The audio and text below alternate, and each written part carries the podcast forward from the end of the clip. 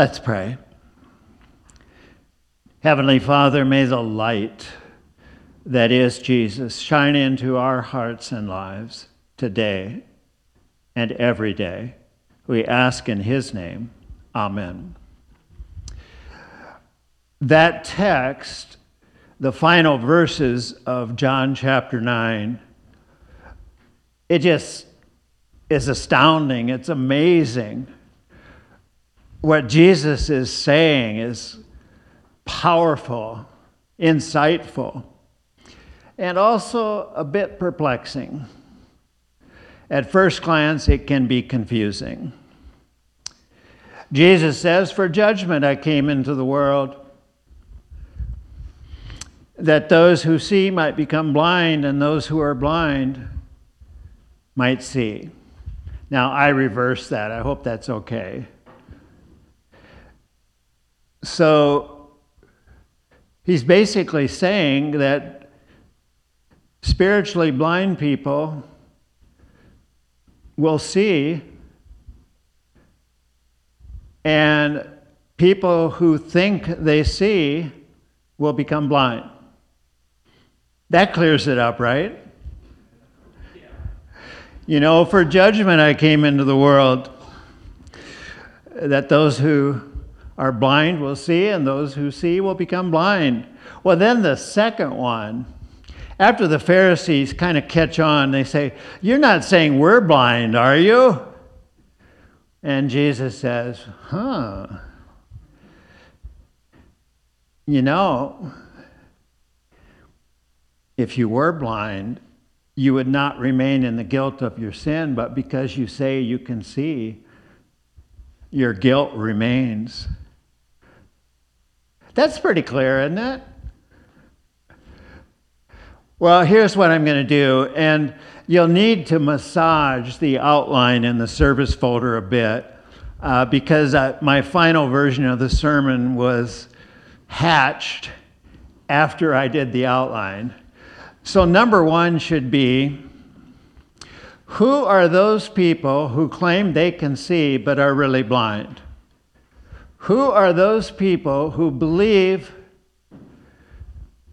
they see, but in reality they can't see, they're blind? Well, the answer is pretty simple it's the Pharisees. The Pharisees, way back in John 6 when Jesus said, I am the bread of life. The Pharisees said, No, no, no, no, no. The law is the bread of life. The law is what nourishes us. The law is our avenue to real life now and eternal life forever.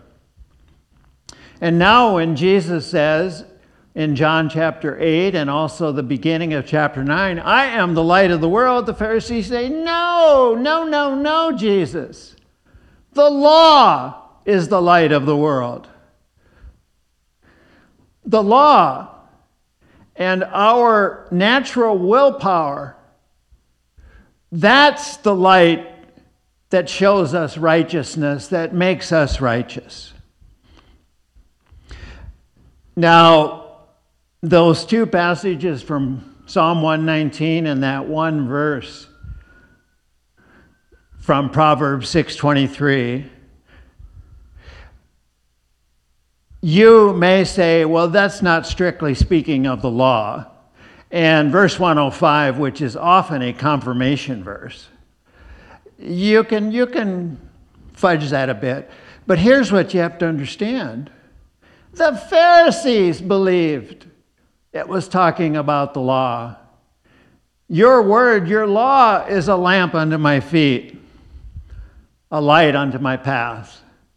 And I want to show you one verse in particular, which is Proverbs 6:23, which is probably the clearest one of all, and that's on your first page.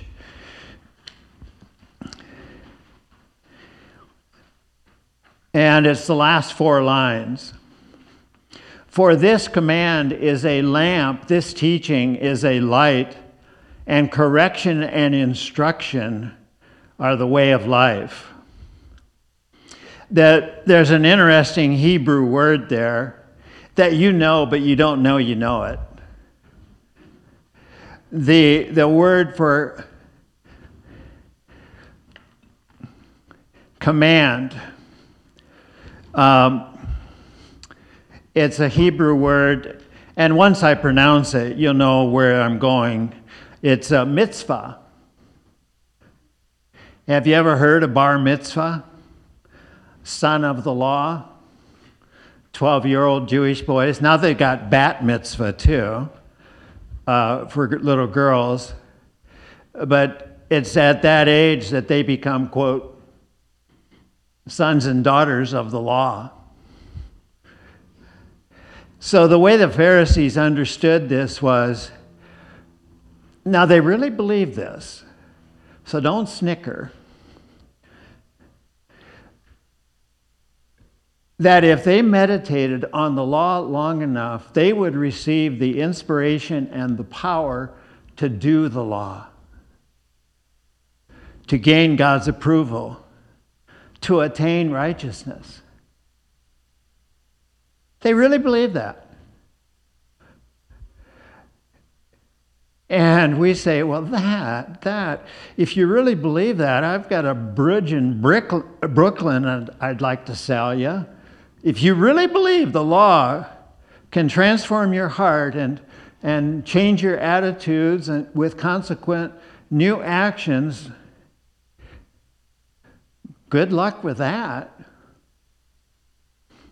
You know, Paul in Romans 7 says the law arouses sin. Uh, the Greek word is even more descriptive inflames sin, sets sin on fire. So if you think the law is going to change your heart, transform your attitudes, change your life, good luck with that. Now, this is something I, have tried to tell people a long time, uh, but with the Supreme Court decision last week overturning Roe v. Wade, uh, people who are pro choice will come to me and say, Well, Pastor, you can't legislate morality. Have you heard that one? And I say, Yes, you can. But that's not the problem. The problem is you can't legislate a new heart, new attitudes, a different perspective on life. Incidentally, we're going to talk about freedom next week on July 3rd. So I won't get into that right now very much. But who really thinks that the law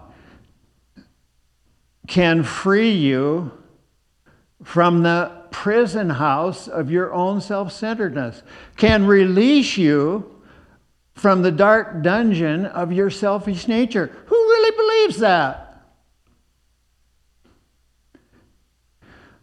So, Christian churches in this country better get to work because the only thing that can warm and transform their hearts and lives is Jesus Christ, the light of the world. His light dispels our captivity, releases us from the dark dungeon.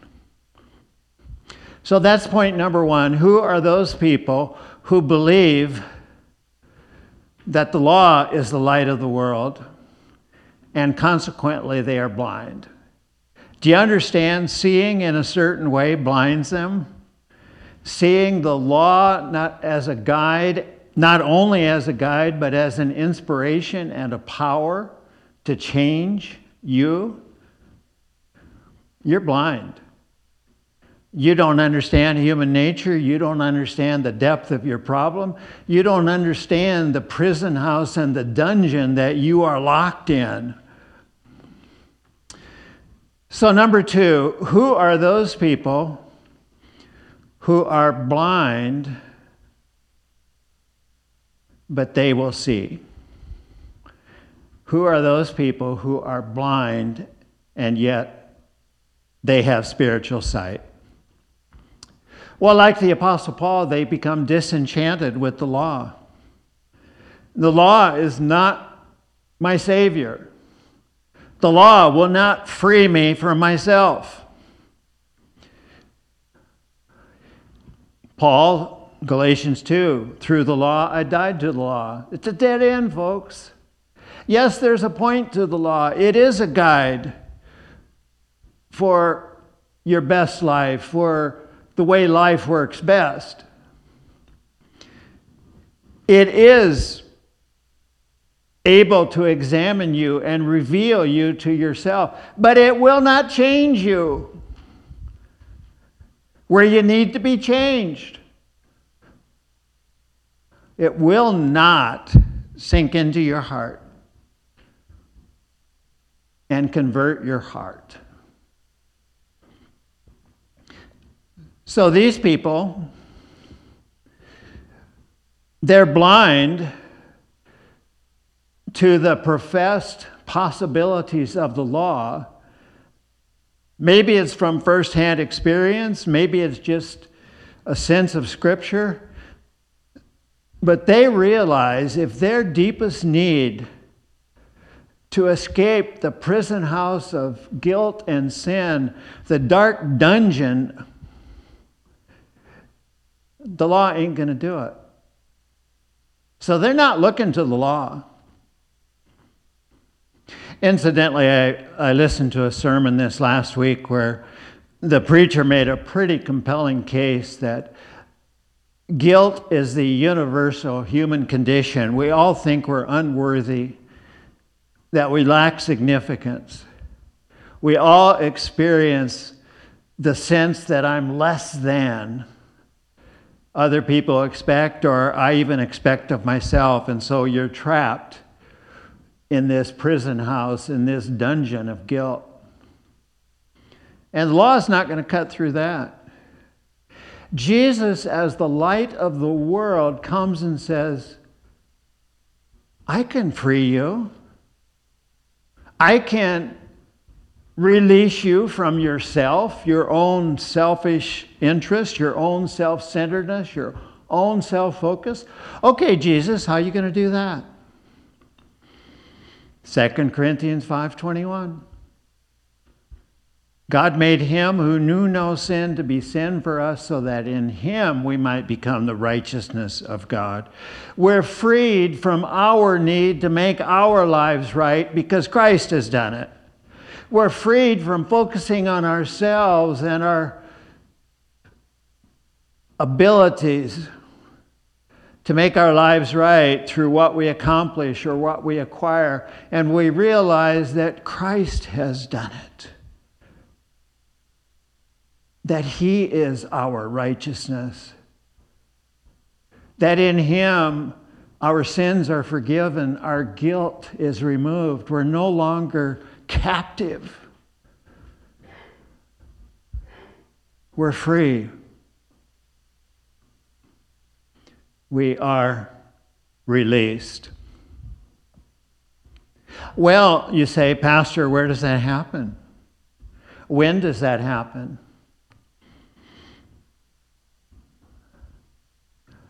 In Second Chronicles chapter 5, at the very end of the chapter, the priests bring the Ark of the Covenant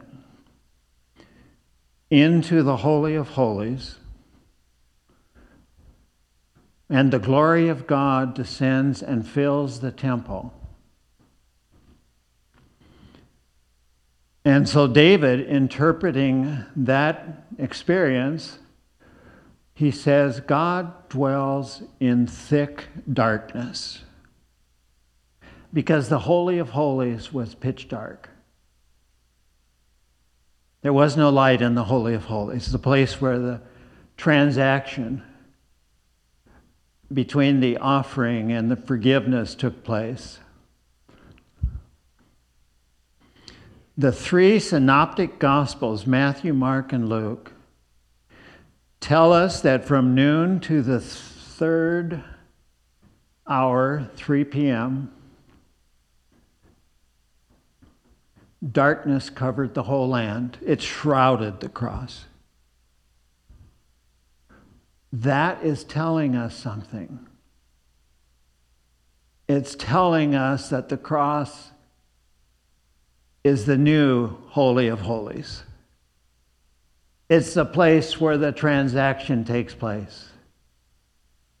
That our sin and guilt are removed, that we're freed from the prison house and the dark dungeon. I want to read a little bit from the bulletin, and then you can use those Bibles that are underneath the pews if you like.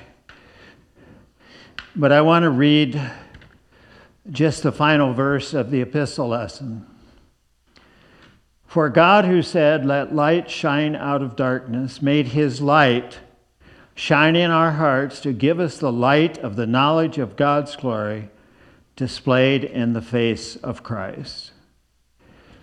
God's glory. God's glory is his love and his forgiveness. So now, if you have your iPhones or your Bible, Would you go to 2 Corinthians chapter 3? And let me retrieve my glasses.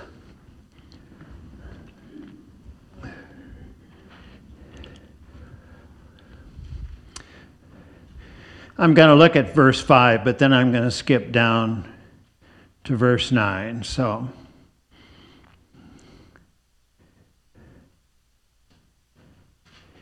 Okay. Oh, it's verse 6. The letter. Gosh, this doesn't look right. Is your Bible different?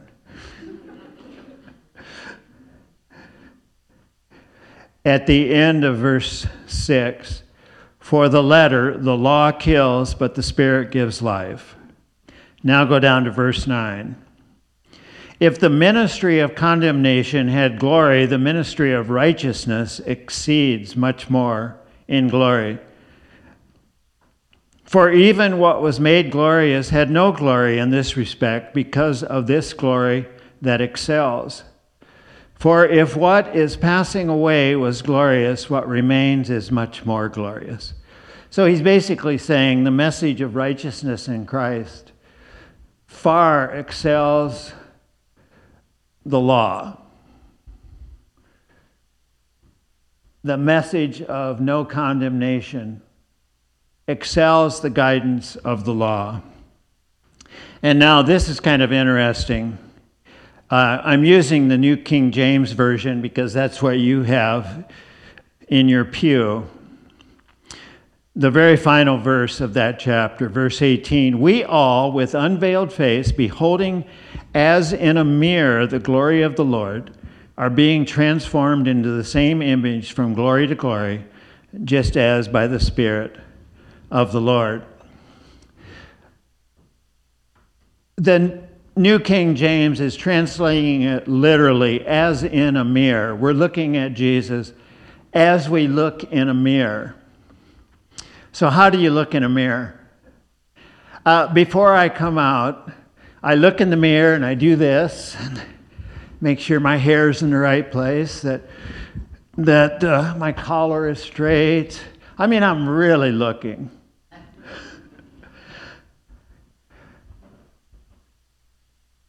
The New International Version changes that to when we contemplate when we look at Christ and we contemplate, we think about it. When we see Christ on the cross and we think about it, we are transformed. The text says, from glory to glory. When we look at the cross, something amazing happens. Now, this is under the conclusion the law can guide us in life, and we need that because we're selfish, even as Christians. We need to know how we can serve others. The law can give us an internal view of ourselves. We need that. We need to know the depth of our problem. how strong our self centeredness is. But the law always drives us to Christ. When we are blind and know that the law can't save us, we're driven to Christ, the one who is our righteousness, who removes our guilt, who gives our lives significance and worth, who forgives our sins, who loves us unconditionally, who accepts us eternally. And that changes us. Looking to the law and thinking that if you meditate long enough and hard enough, it will inspire and empower you, that's, that's fool's gold. It don't work. It's only when we contemplate Christ shrouded in darkness, the new Holy of Holies, and we experience the power of the cross, and it humbles us and it makes us more gracious. You know, the Pharisees, just for a, a, final nail in the coffin, the Pharisees, for all their study of the law, were they better people? In Luke 18, when Luke introduces the parable of the tax collector and the Pharisee, he says Jesus told this parable to people who justified themselves and looked down on everybody else. They're self righteous, judgmental jerks. That's what the law created. It's only the gospel that humbles us that only God dying on a cross could fix our problem. That's pretty severe.